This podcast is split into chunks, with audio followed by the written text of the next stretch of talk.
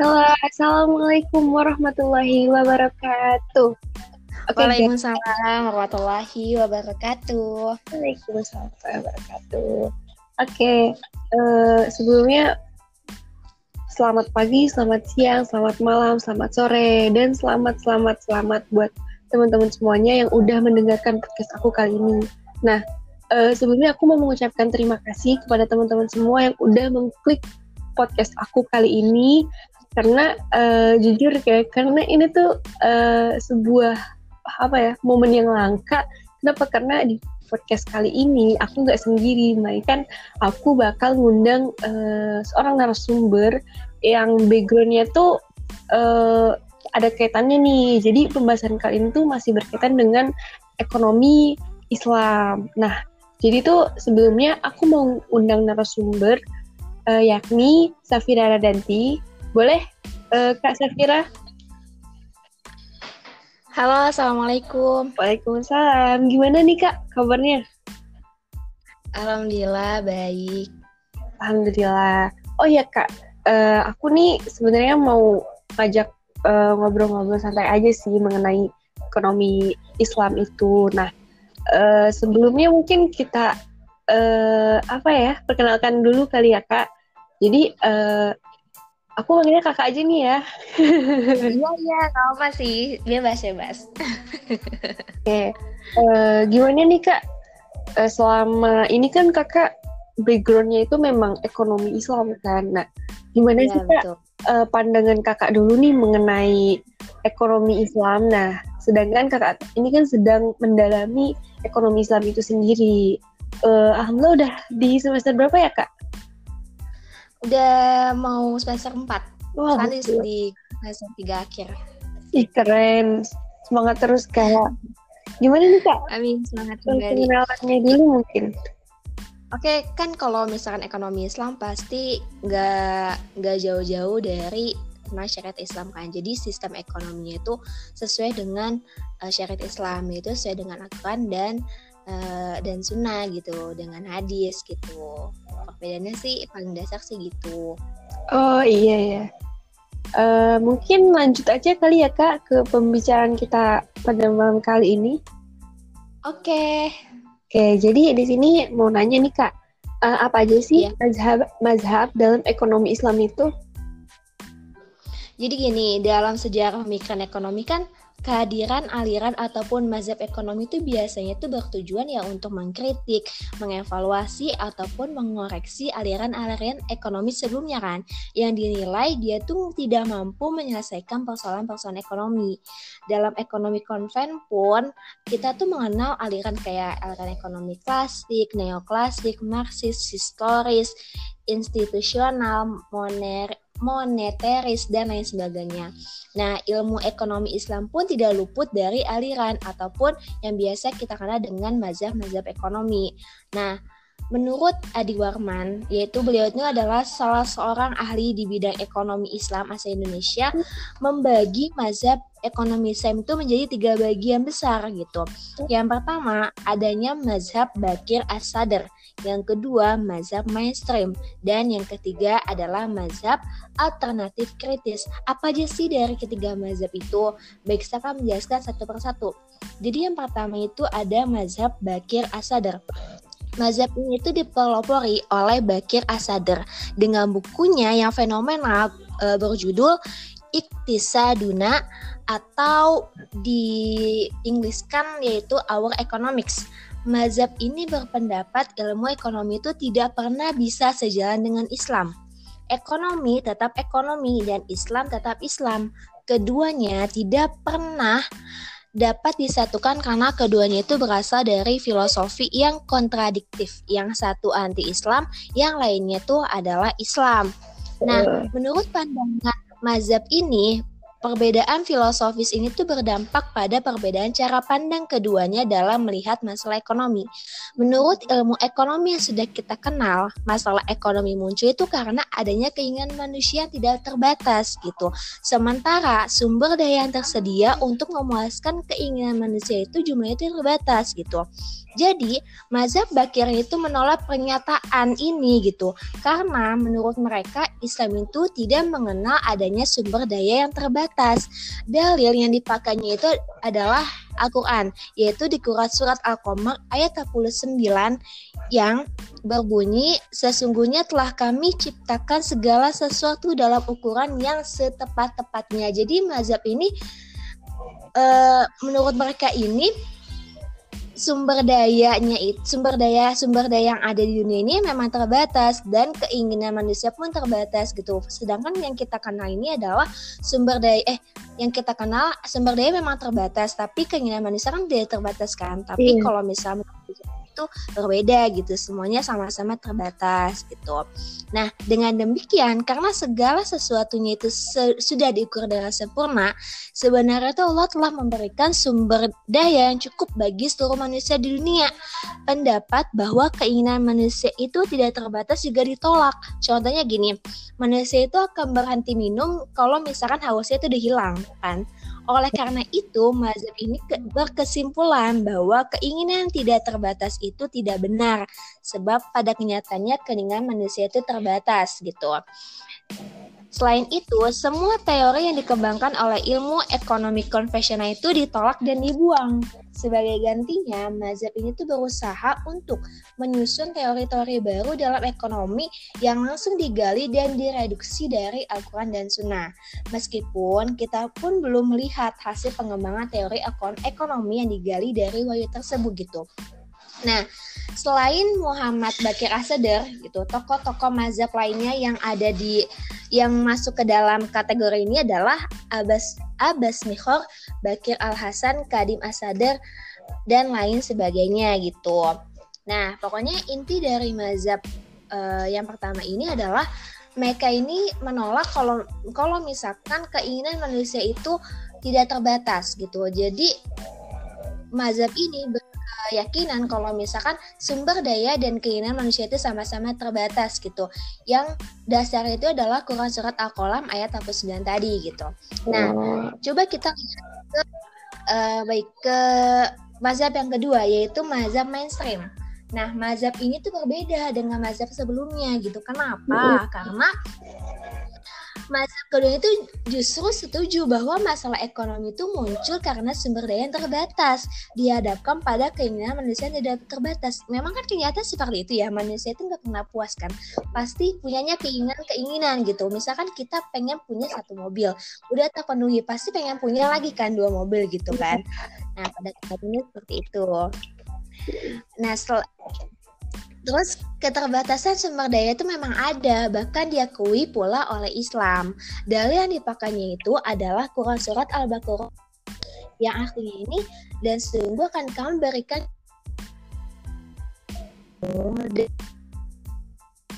ketakutan, kelaparan, kekurangan harta, jiwa dan buah-buahan dan berikanlah berita gembira kepada orang-orang yang sabar gitu kan.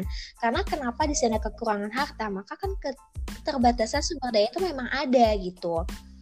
Nah, sedangkan keinginan manusia tidak terbatas itu dianggap sebagai hal alami yang memang betul kan? Nah, itu ada di dalam Quran surat uh, At-Takasur ayat 1 sampai 3 yang artinya itu bermegah-megahan telah melalaikan kamu sampai kamu masuk ke dalam kubur. Janganlah begitu kalau kamu akan mengetahui akibat perbuatanmu itu gitu. Karena memang kan manusia itu pengennya bermegah-megahan gitu. Makanya keinginan manusia itu tidak terbatas. Nah Kemudian dari uh, sabda Nabi Muhammad ini bahwa manusia itu tidak akan pernah puas. Bila diberikan emas satu lembah, maka dia akan minta dua lembah. Ketika sudah dapat, dia maka akan minta tiga lembah gitu pandangan mazhab ini tuh tentang masalah ekonomi itu hampir tidak ada beda dengan pandangan ekonomi konvensional. Memang benar kan pandangan ekonomi konvensional ya memang sumber daya itu memang terbatas, tapi keinginan manusia itu tidak pernah terbatas. Nah, hampir sama dengan mazhab ini gitu. Nah, tapi yang membedakannya itu adalah terletak pada cara menyelesaikan masalah tersebut. Nah, tokoh-tokoh yang ada di sini adalah tuh seperti M. Umar Capra, Manan, terus uh, Najatullah Sidik, dan lain sebagainya. Nah, mayoritas dari mereka tuh bekerja di Islamic Development Bank atau IDB, IDB yang biasa kita kenal yang memiliki dukungan dana dan akses ke berbagai negara, sehingga penyebaran pemikiran itu dapat dilakukan dengan cepat dan mudah. Mereka para dokter itu sekaligus profesor di bidang ekonomi yang belajar dan ada juga yang mengajar gitu di universitas-universitas barat gitu. Makanya kenapa tuh mazhab itu sama dengan mazhab konvensional karena ya karena mereka kan berpusatnya sama orang-orang barat gitu. Jadi pemikiran itu hampir sama, tapi yang membedakan tadi cara menyelesaikan masalah tersebut tersebut gitu mm.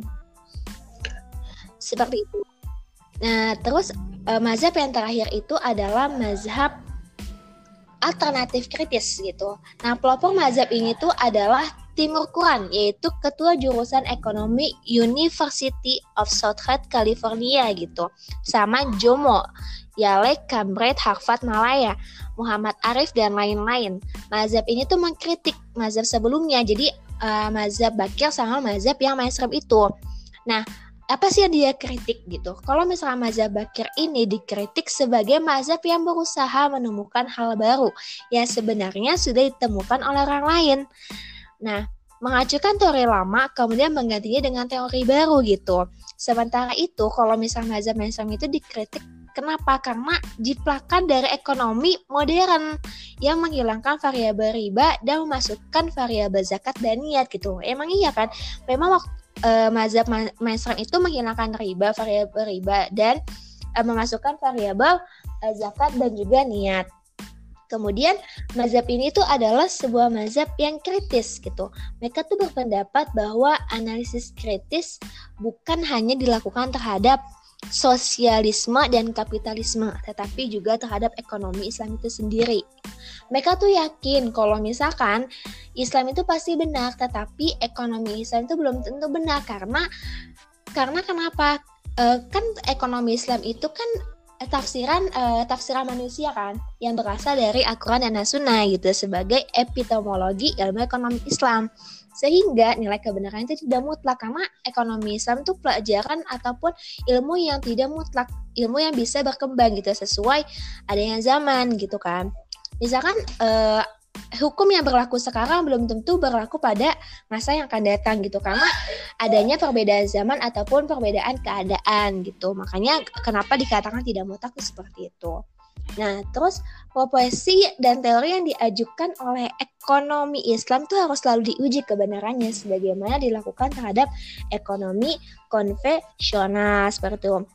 Nah, ada uh, salah satu uh, mahasiswa yaitu program magister studi Islam UI Yogyakarta tuh baik dia tuh berpendapat kalau misalkan praktik ekonomi Islam dengan hadirnya lembaga-lembaga keuangan syariah itu bisa dikatakan mengikuti mazhab mainstream.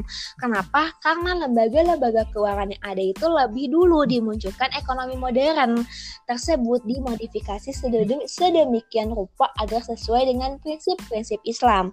Kalau kita sadar sejarah, metode ekletislah yang lebih tepat untuk mengembangkan ilmu ekonomi Islam itu gitu. Artinya ekonomi Islam itu harus berkomunikasi, berdialog dan berhubungan dengan ekonomi modern yang memang sudah mapan.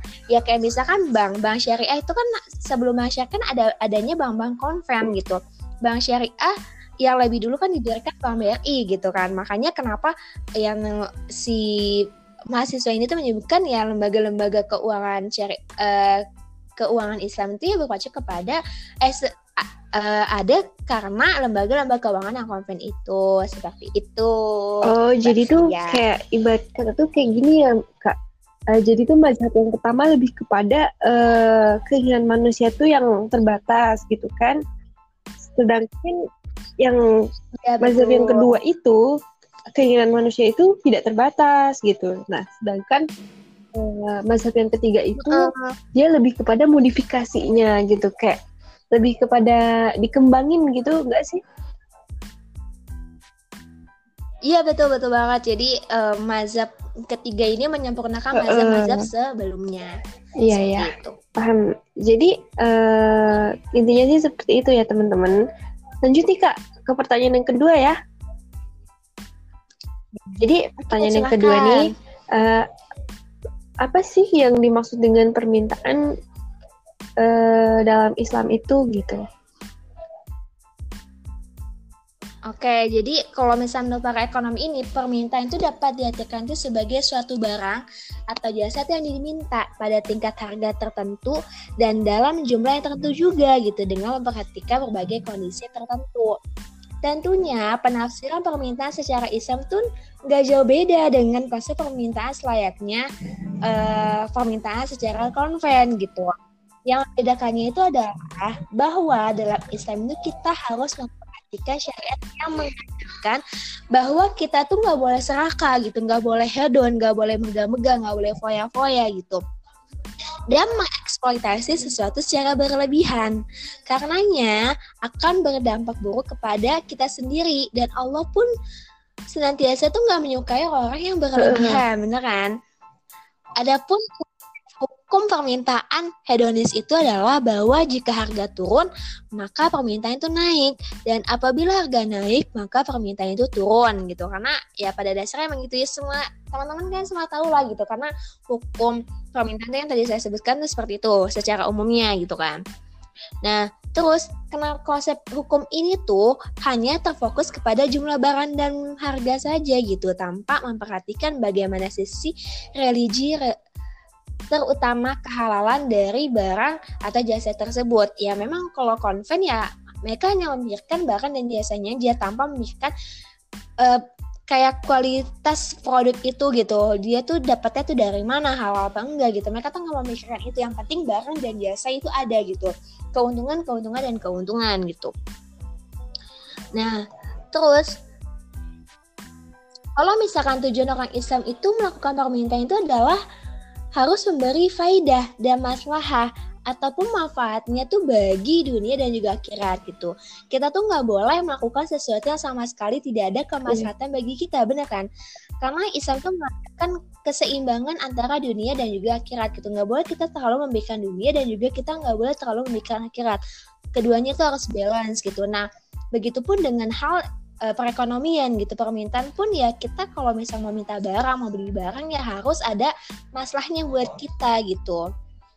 Nah contohnya kalau misal kita nih ingin mengalokasikan pengeluaran kepada rokok nih, maka hal itu akan lebih berfaedah apabila kita membelikannya makanan yang bergizi gitu. Kita pun tidak boleh melakukan permintaan atas barang atau jasa yang haram konsumsi ataupun permintaan barang haram selain secara syariat itu dilarang. Konsumennya itu berdosa dan nanti di akhirat mendapat balasan berupa siksa. Konsumsi barang haram juga memberikan dampak yang tidak baik di antaranya. Yang pertama, dia itu akan merusak agama karena yang melanggar syariat kan dia membeli barang yang haram gitu ataupun menjual barang yang haram. Nah, terus pengaruh terhadap ibadah menjadi tidak khusyuk dan tingkat tingkat keikhlasan itu berkurang.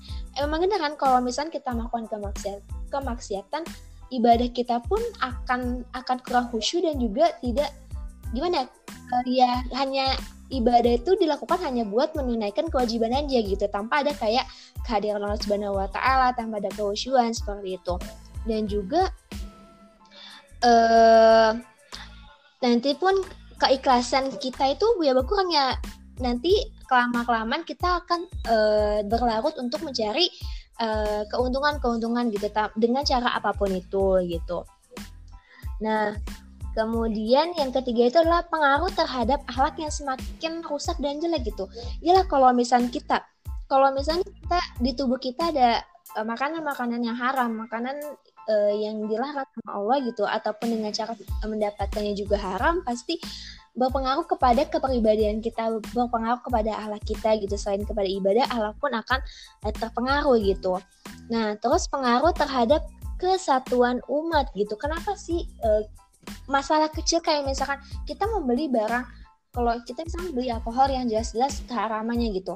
Nah, kenapa bisa pengaruh terhadap kesatuan umat gitu? Ya kalau misalnya kita mabuk gitu kan, pasti kan nggak ada kedamaian dalam dalam dunia gitu kan. Kalau misalnya orang-orang mabuk semua gitu.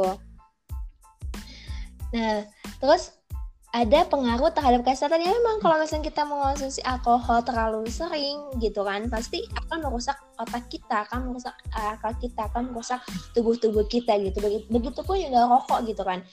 Memang rokok itu belum ada uh, kayak tok banget haramnya gitu. Tapi kenapa Islam itu nggak kayak misalkan kita hindarkan lah karena banyak banget mudorot-mudorot dari rokok itu tersebut gitu. Salah satunya yang akan menimbulkan uh, penyakit dalam tubuh kita gitu kan.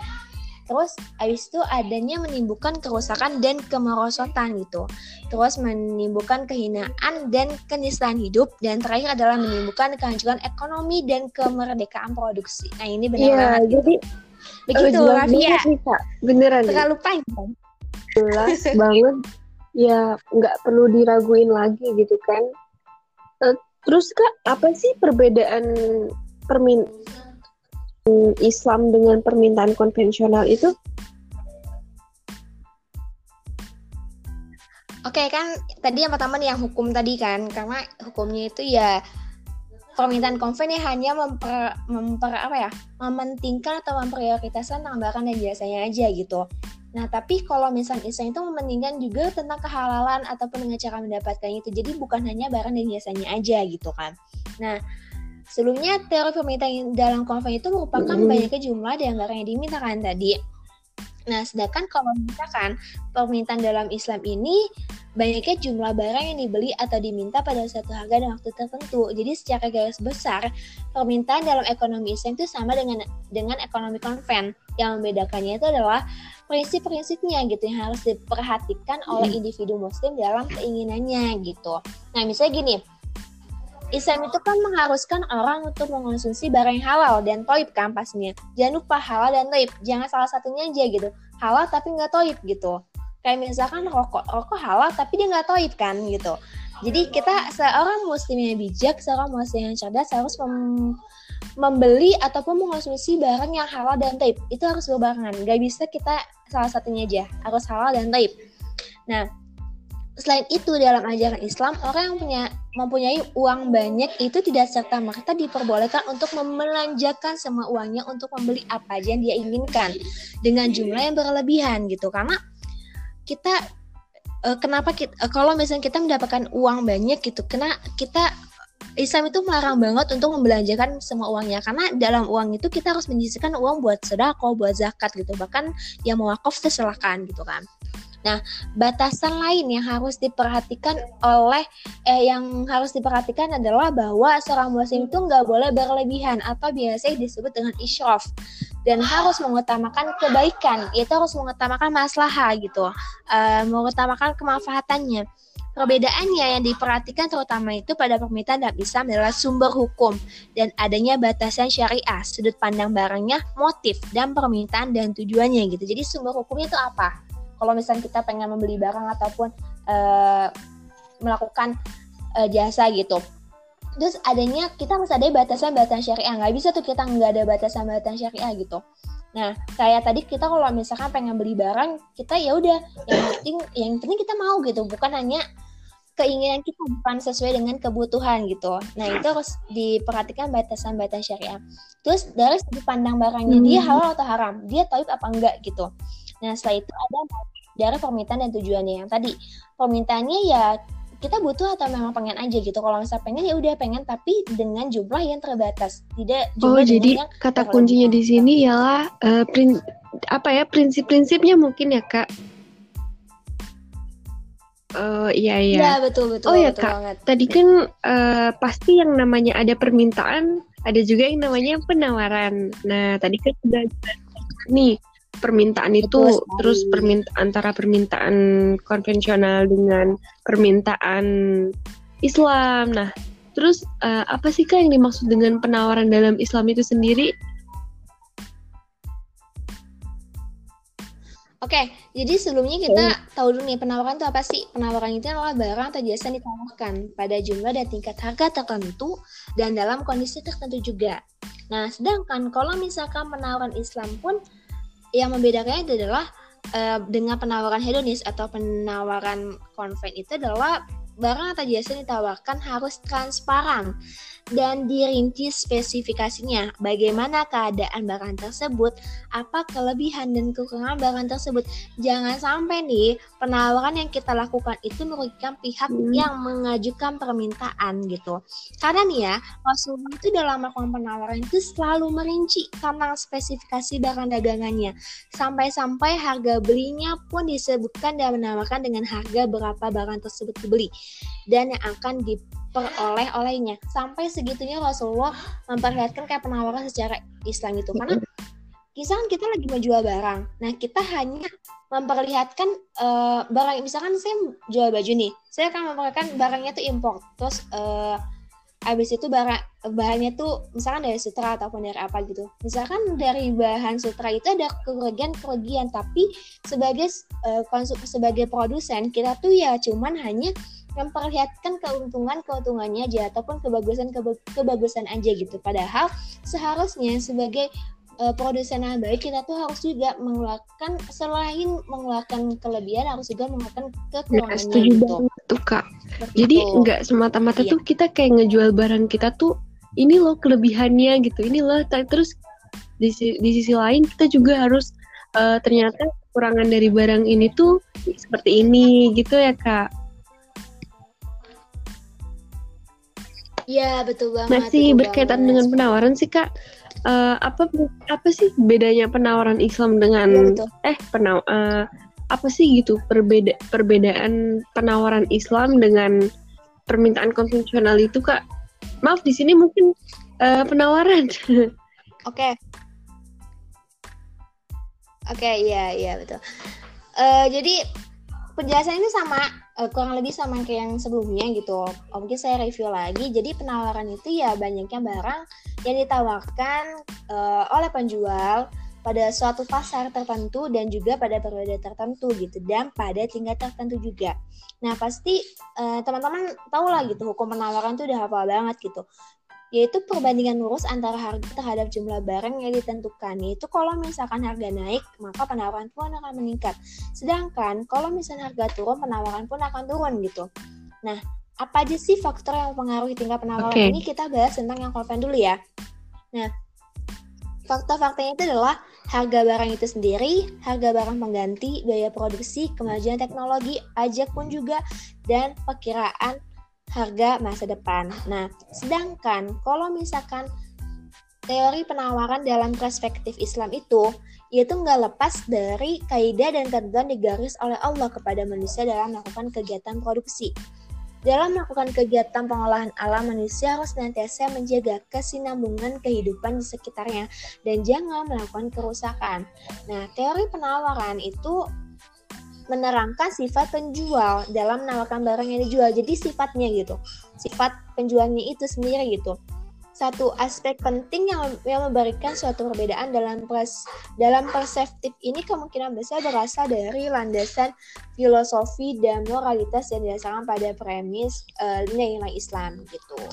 Oh Seperti iya itu, kak. Ya. Nah tadi kan udah bahas tentang mazhab-mazhab, terus juga permintaan dan penawaran dalam Islam. Nah, terus Kak uh, lanjut ke pertanyaan ke bab selanjutnya.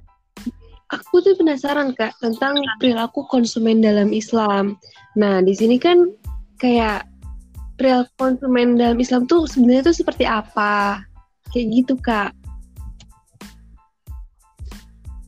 Oke, mungkin saya ngambil dari ya, salah satu oh, tokoh ya gitu, dari salah satu tokoh uh, juga gitu yaitu kalau misalkan menurut Kotker dalam The American Marketing Association itu dikutip oleh Nugroho Dia Setiadi itu yaitu perilaku konsumen itu merupakan interaksi dinamis antara afeksi dan juga kognisi perilaku dan juga lingkungan. Jadi interaksinya interaksi yang dinamis gitu. Tadi antara afeksi dengan kognisi dan perilaku dan juga uh, perilaku dengan lingkungannya Nah, dari hal tersebut tadi, tiga ide penting yang dapat disembuhkan. Yang pertama, perilaku konsumen itu adalah dinamis.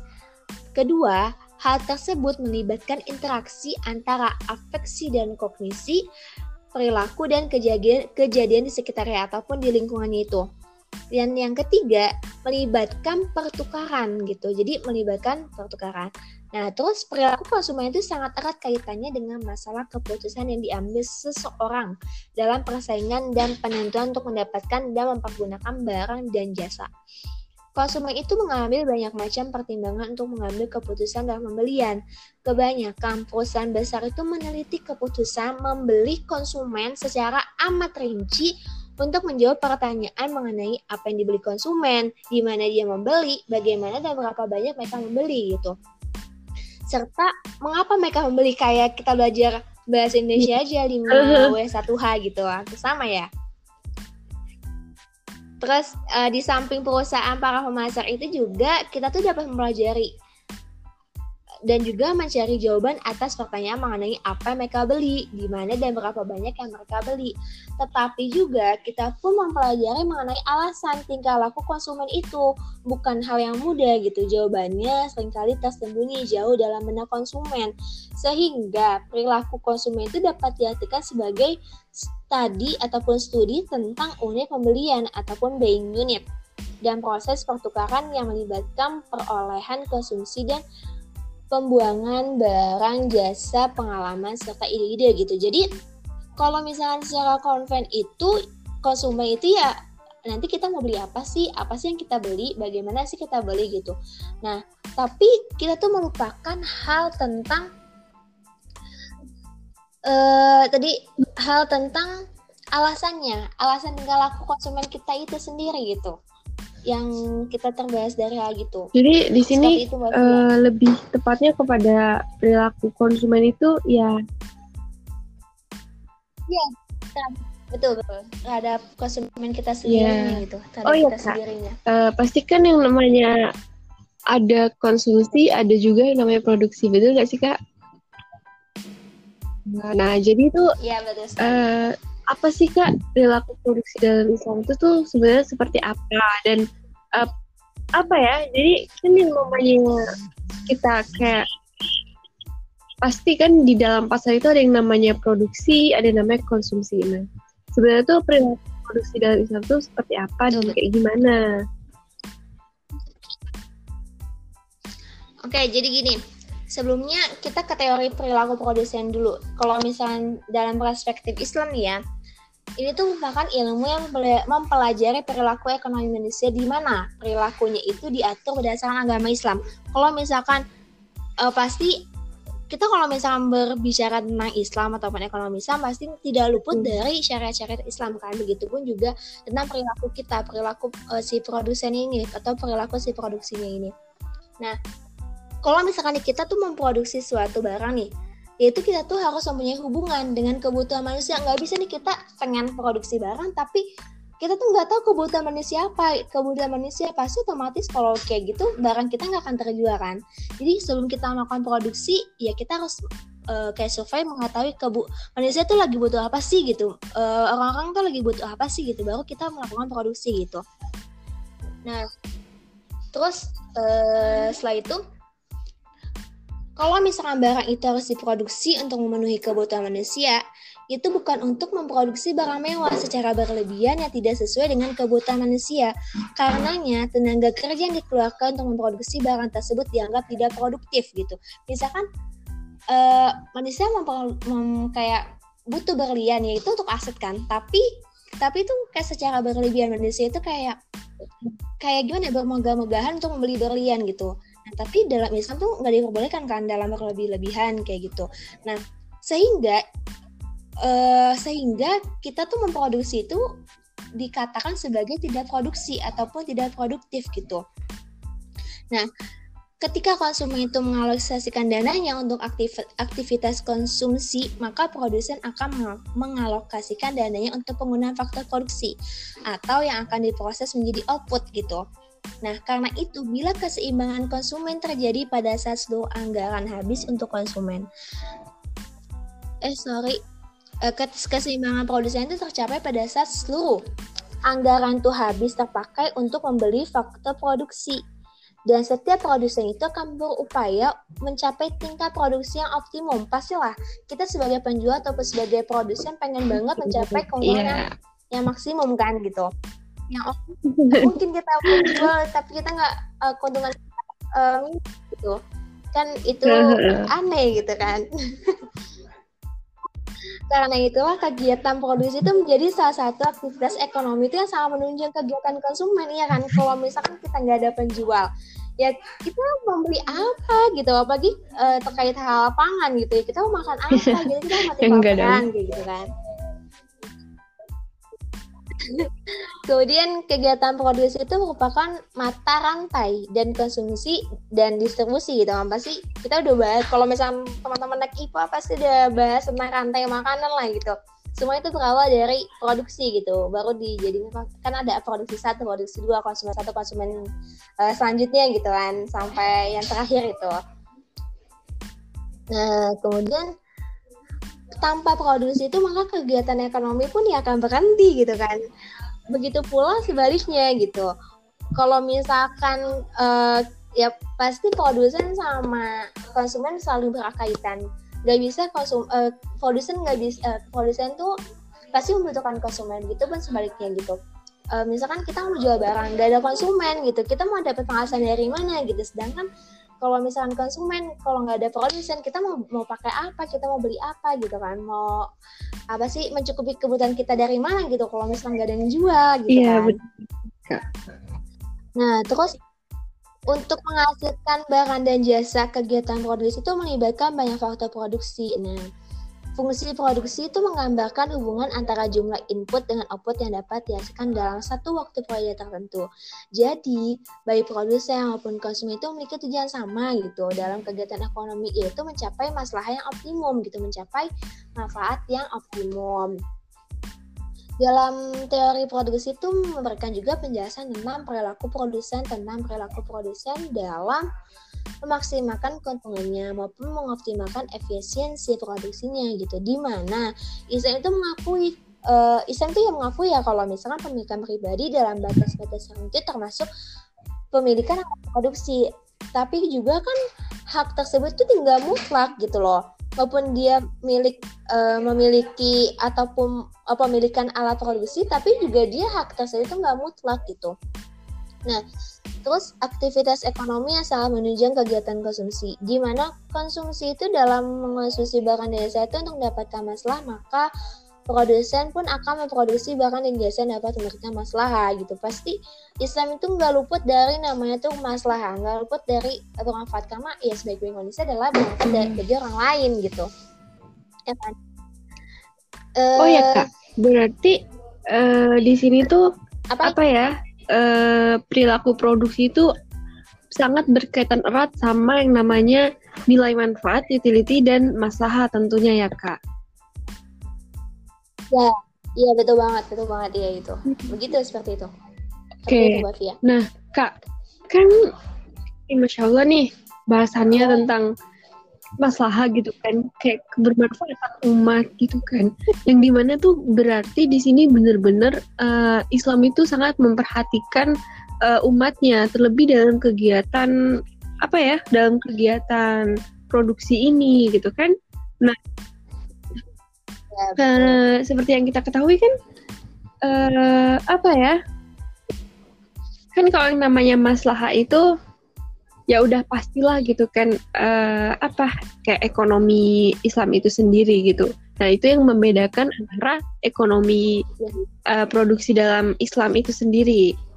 Nah uh, ya, lanjut nih kak, gimana lagi nih perihal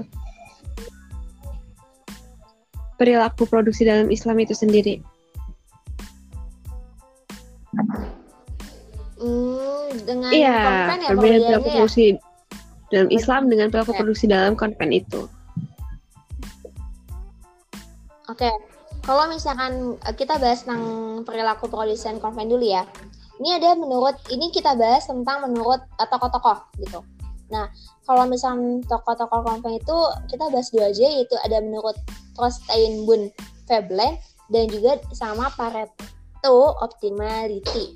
Nah, kalau misalkan menurut si Trostein Bun Veblen ini dia itu bilang kalau misalnya perilaku masyarakat itu juga mempengaruhi pandangan orang lain yang ditentukan oleh kondisi sosial gitu. Jadi perilaku masyarakat itu ya dipengaruhi oleh pandangan pandangan orang lain gitu yang, yang ditentukan oleh kondisi sosial kayak ya ngejudge lah gitu kalau misalnya yeah. sama kasarnya gitu kan ngejudge oh ini perilakunya gini nih gitu ya kalau misalkan lingkungan kita baik ataupun lingkungan orang-orang kita baik terus lingkungan orang itu ya kita baik juga sedangkan kalau misalkan kita berkumpul dengan orang-orang yang mereka tuh uh, punya kayak enggak suka sama orang itu. Pasti kita akan keikutan uh, keikutan gak suka sama orang itu gitu. Nah itu dasarnya lah kayak gitu intinya. Nah terus kalau misalkan menurut Pareto optimality itu adalah usaha untuk melakukan yang terbaik. Konsep ini tuh membolehkan pengajuan pengacuran nih kelebihan pengacuran kelebihan output jika memungkinkan pelaku bisnis menahan labanya tanpa membuat konsumen menjadi lebih buruk karena naiknya harga gitu. Nah kalau misalnya parity optimality ya lu boleh lah gitu mengacukan kelebihan output gitu gitu. Tapi jangan lupa juga gitu gak boleh kayak terlalu terlalu kayak mengacukan -hmm. banget gitu. Uh, sedang membuat si konsumen itu menjadi lebih buruk karena ya harganya gitu karena harganya itu terlalu drastis naiknya gitu. Nah kalau misalnya para itu masih nurani lah untuk uh, memikirkan si konsumen itu. Nah sedangkan kok uh, teori perilaku polisian Islam polisian menurut si Kaf ini menyatakan bahwa motif produsen dalam melakukan proses produksi itu yaitu pengembalian manfaat setiap partikel dari alam semesta adalah tujuan ideologi umat Islam. Lagi-lagi dibahas tentang manfaat ataupun masalahnya gitu kan. Nah, sedangkan kalau misalkan menurut Muhammad Abdul Manan itu perilaku produksi itu nggak hanya menyandarkan pada kondisi permintaan pasar juga, melainkan berdasarkan pertimbangan kemaslahatan gitu. Pasti ekonomi Islam tuh maupun kita lagi bahas uh, konsumen, produksi, terus keseimbangan pasar, terus pasar uh, yang tidak sempurna, pasti kita adanya uh, kemaslahatan pasti dibawa-bawa gitu karena ya kalau misalnya kita melakukan kegiatan ekonomi pasti kan harus saling menguntungkan gak mungkin salah satunya ada yang dirugikan gitu ya simbolis mutualisme lah gitu kalau misalkan dalam bahasa sainsnya seperti itu kak. Oke, cukup jelas ya kak, masya Allah pemaparannya nih, uh, bener-bener berisi banget nih.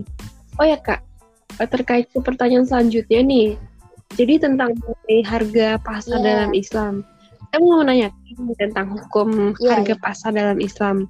Misalkan ya, jika yeah. ilustrasi ceritanya seperti ini nih. Misalkan si A punya usaha yang sudah berjalan beberapa tahun dalam uh, suatu wilayah.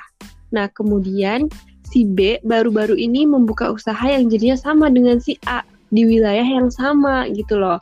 Nah, sebagai strategi pemasaran, si B menjual dengan harga yang lebih murah uh, sedikit di dari harga si A dengan alasan untuk menarik konsumen karena usahanya yang masih baru.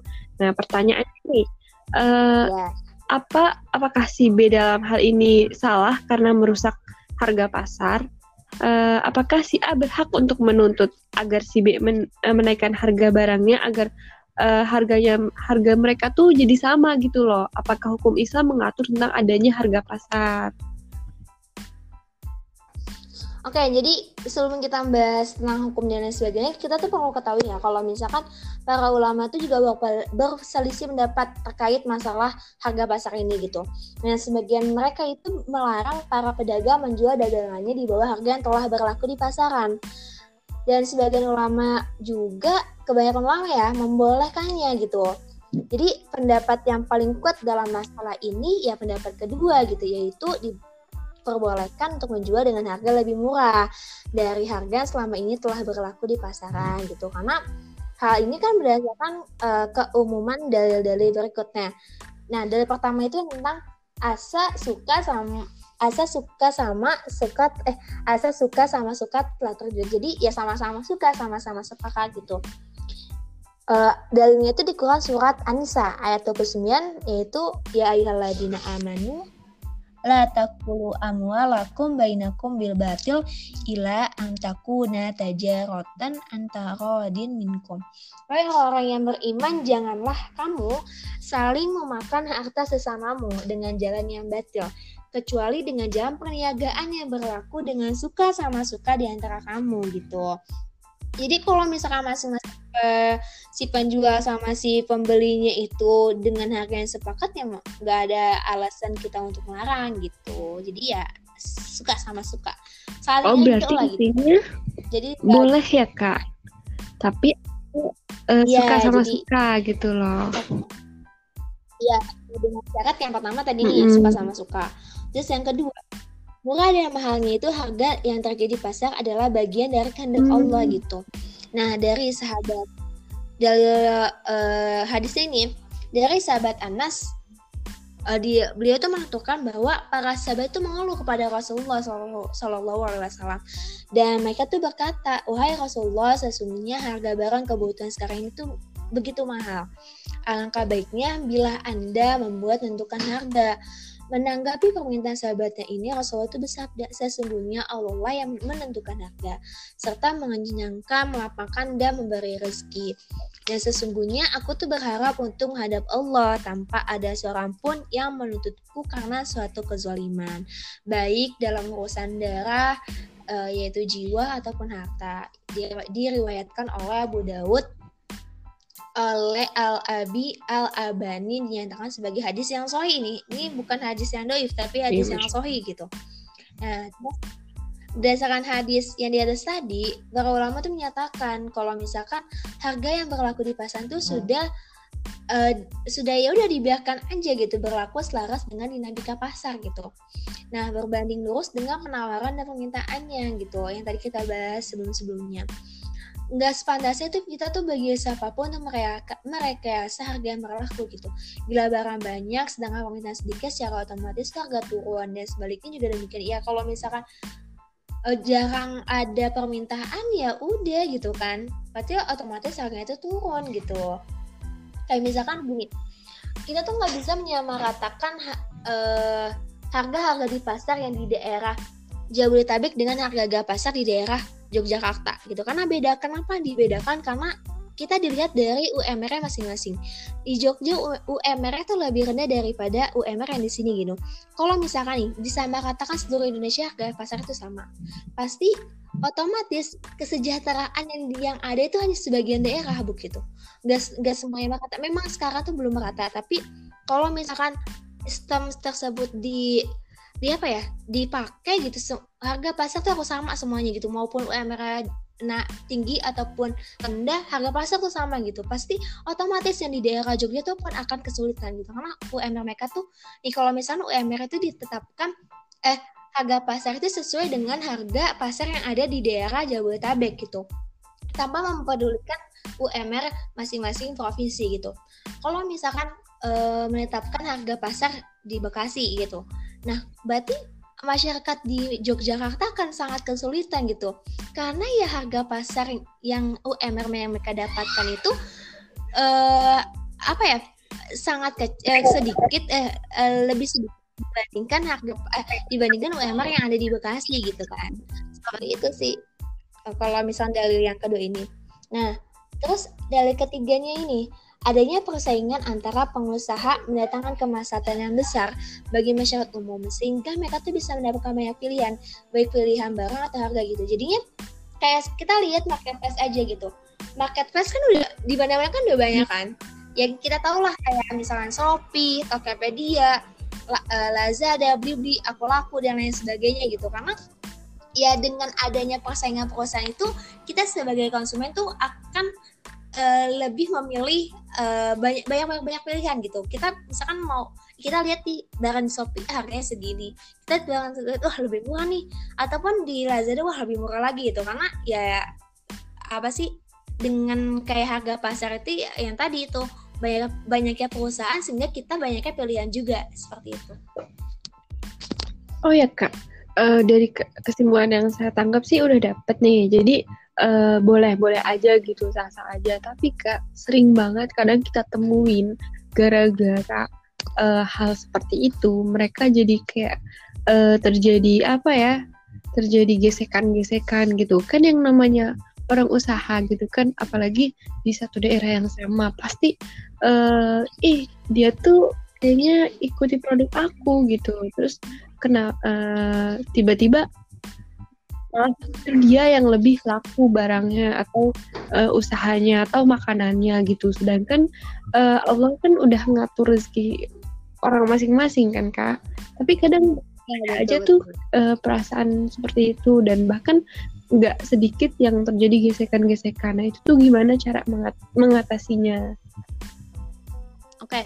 kalau misalkan kita menjual barang uh, yang sama dengan produs dengan produsen lain gitu, dan sedangkan barang yang kita yang kan kita kita nih misalkan yang mengeluarkan pertama kali, nah misalkan kita kalau misalnya bahasa kasar ah dia ngikutin kita nih gitu loh ingin barang gitu. Mungkin ada modif-modif sedikit lah gitu. Tapi kenapa sih uh, barang yang barang yang dia jual itu uh, lebih banyak peminatnya dibandingkan barang yang kita yang barang yang sedikit kita jual gitu? Kenapa ya gitu? Nah yang pertama yang harus kita lakukan itu adalah kita koreksi dulu apa sih uh, yang menjadi penyebab barang kita itu kurang diminati gitu dengan barangnya dia gitu. Apakah kualitas kita kurang baik ataupun harga kita kemahalan ataupun target target pasar kita tuh uh, salah gitu kan. Seperti itu.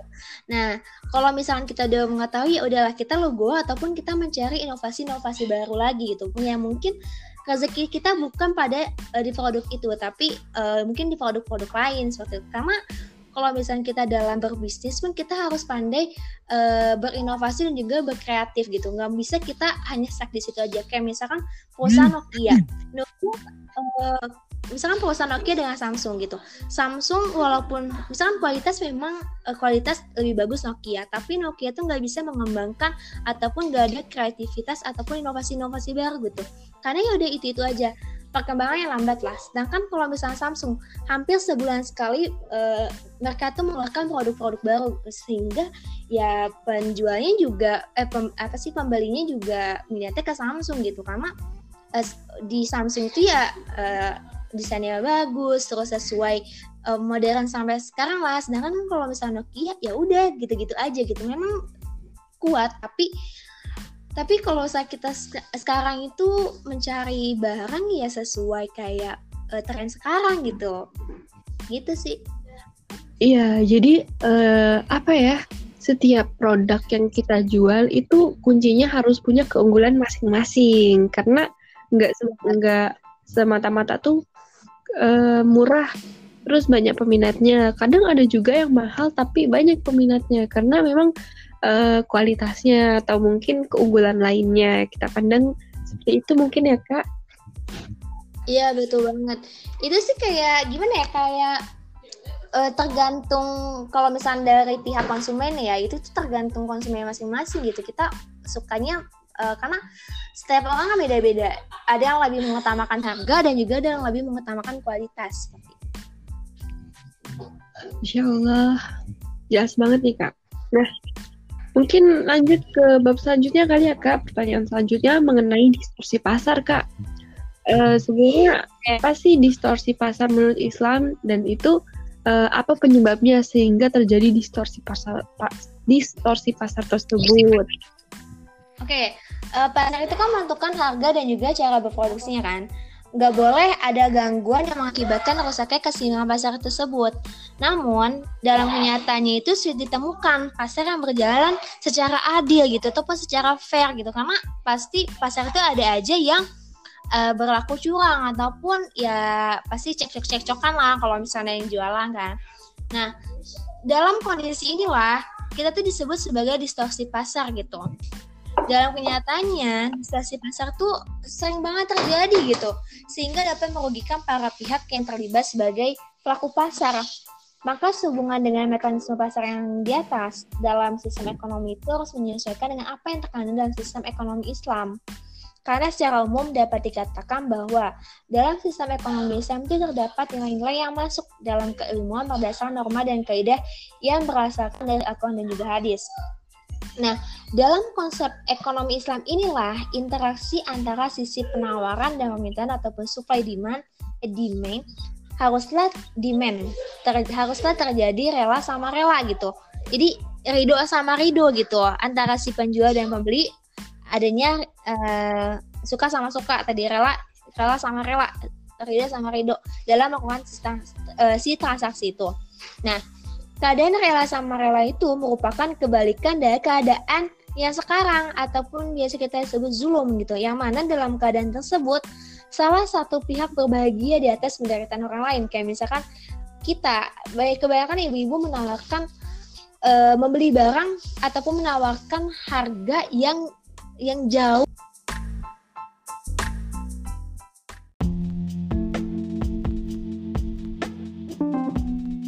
Uh, kita lanjut mungkin ya kak. Uh, apa sih penyebab terjadinya distorsi pasar itu kak? Wah, yang pertama itu adanya rekayasa permintaan, demand dan juga kalkulasi penawaran.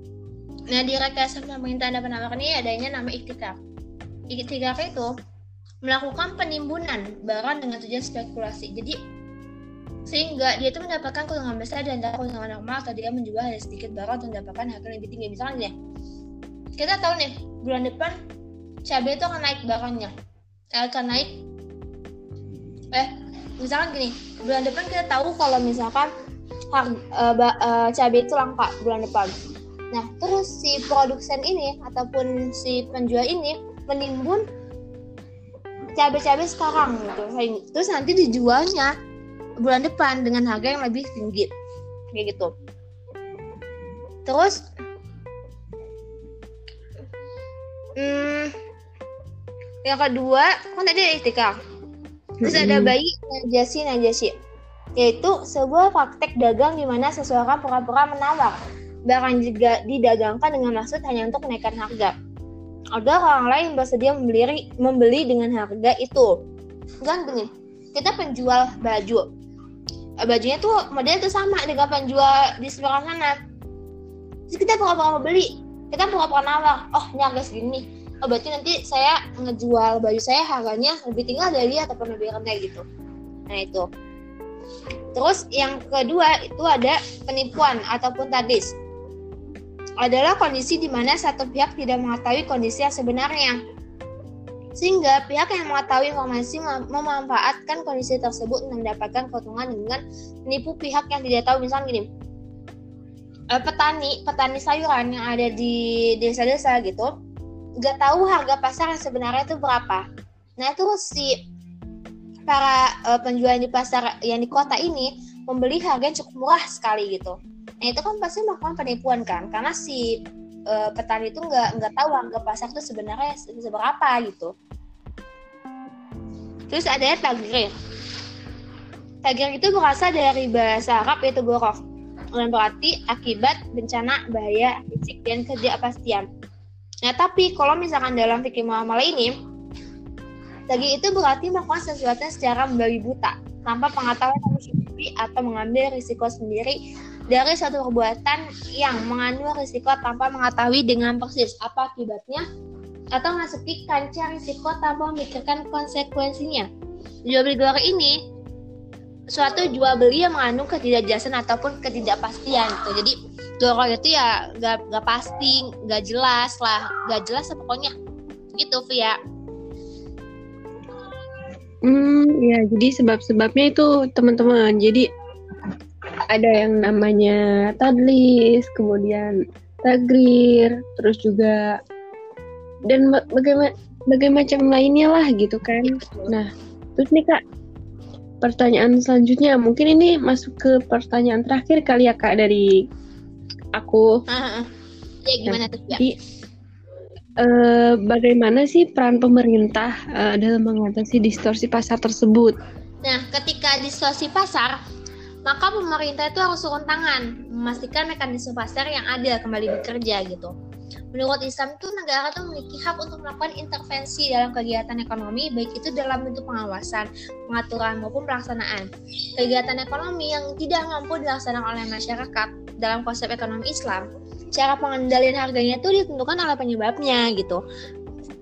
Bila penyebabnya itu adalah perubahan pada uh, genuine demand atau genuine supply, maka mekanisme pengendalian itu dilakukan melalui market intervention ataupun uh, kontrol harga.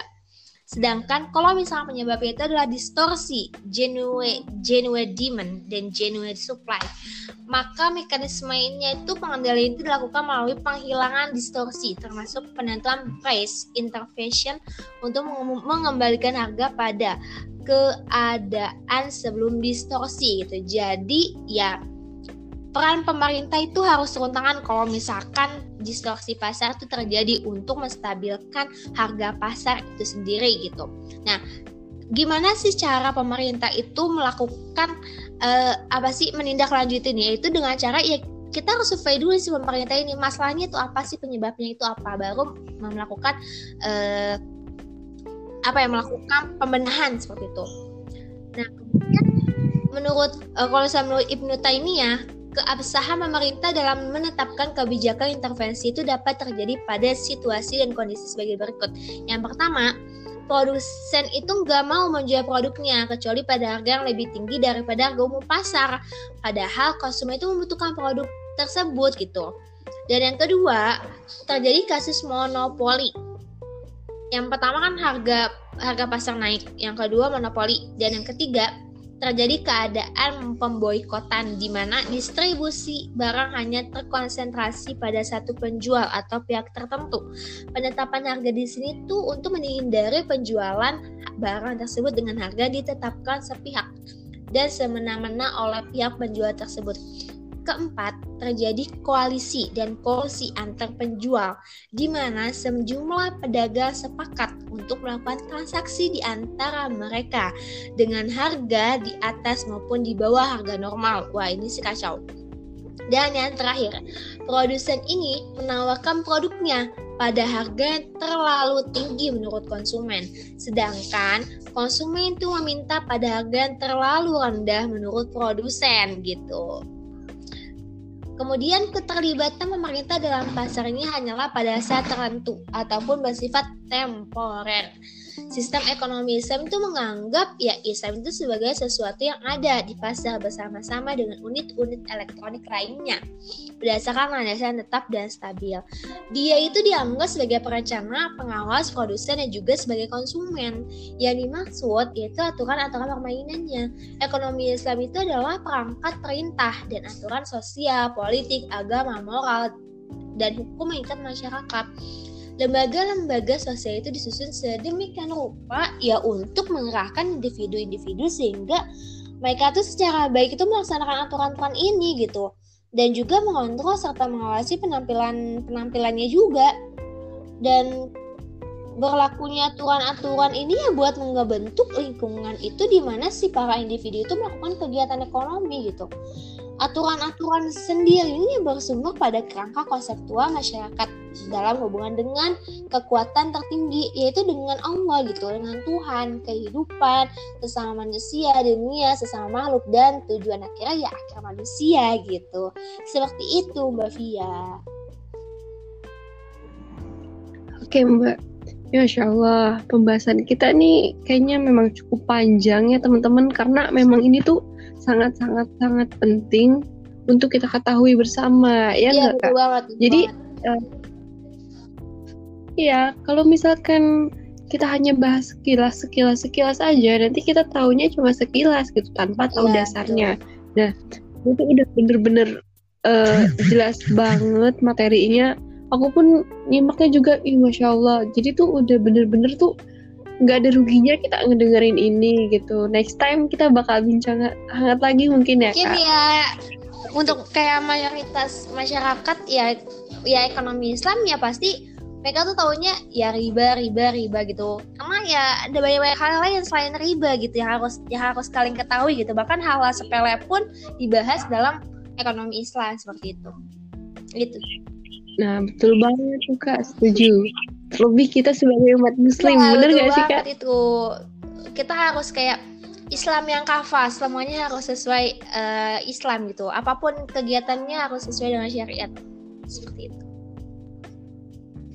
Kayaknya waktunya udah cukup panjang ya kak. Udah satu jaman. Ya, jadi uh, mungkin kita udahin aja kali ya kak untuk uh, pembahasan ya, kali bener -bener. ini uh, kalau misalkan kepanjangan mungkin oh jadi dong kita berdongeng dongeng sebelum tidur oke okay.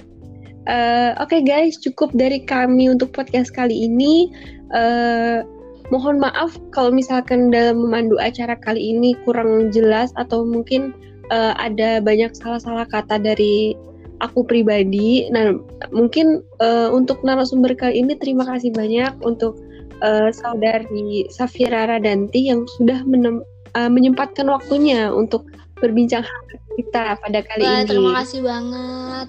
Terima kasih kembali kepada Kavia yang telah mengundang saya untuk membahas materi kita sama-sama belajar lah, sama-sama berdiskusi terkait um, ekonomi selanjutnya. Sama-sama belajar ya kak. Oke okay, guys, cukup mungkin dari kami semua. Uh, saya Nur Arfiah dan rekan saya Safira Radanti mohon pamit undur diri. Mohon maaf jika banyak kekurangannya. Wassalamualaikum warahmatullahi wabarakatuh. See you next time. Bye. Terima kasih Kak Fia. Ya, sama-sama Kak. Okay.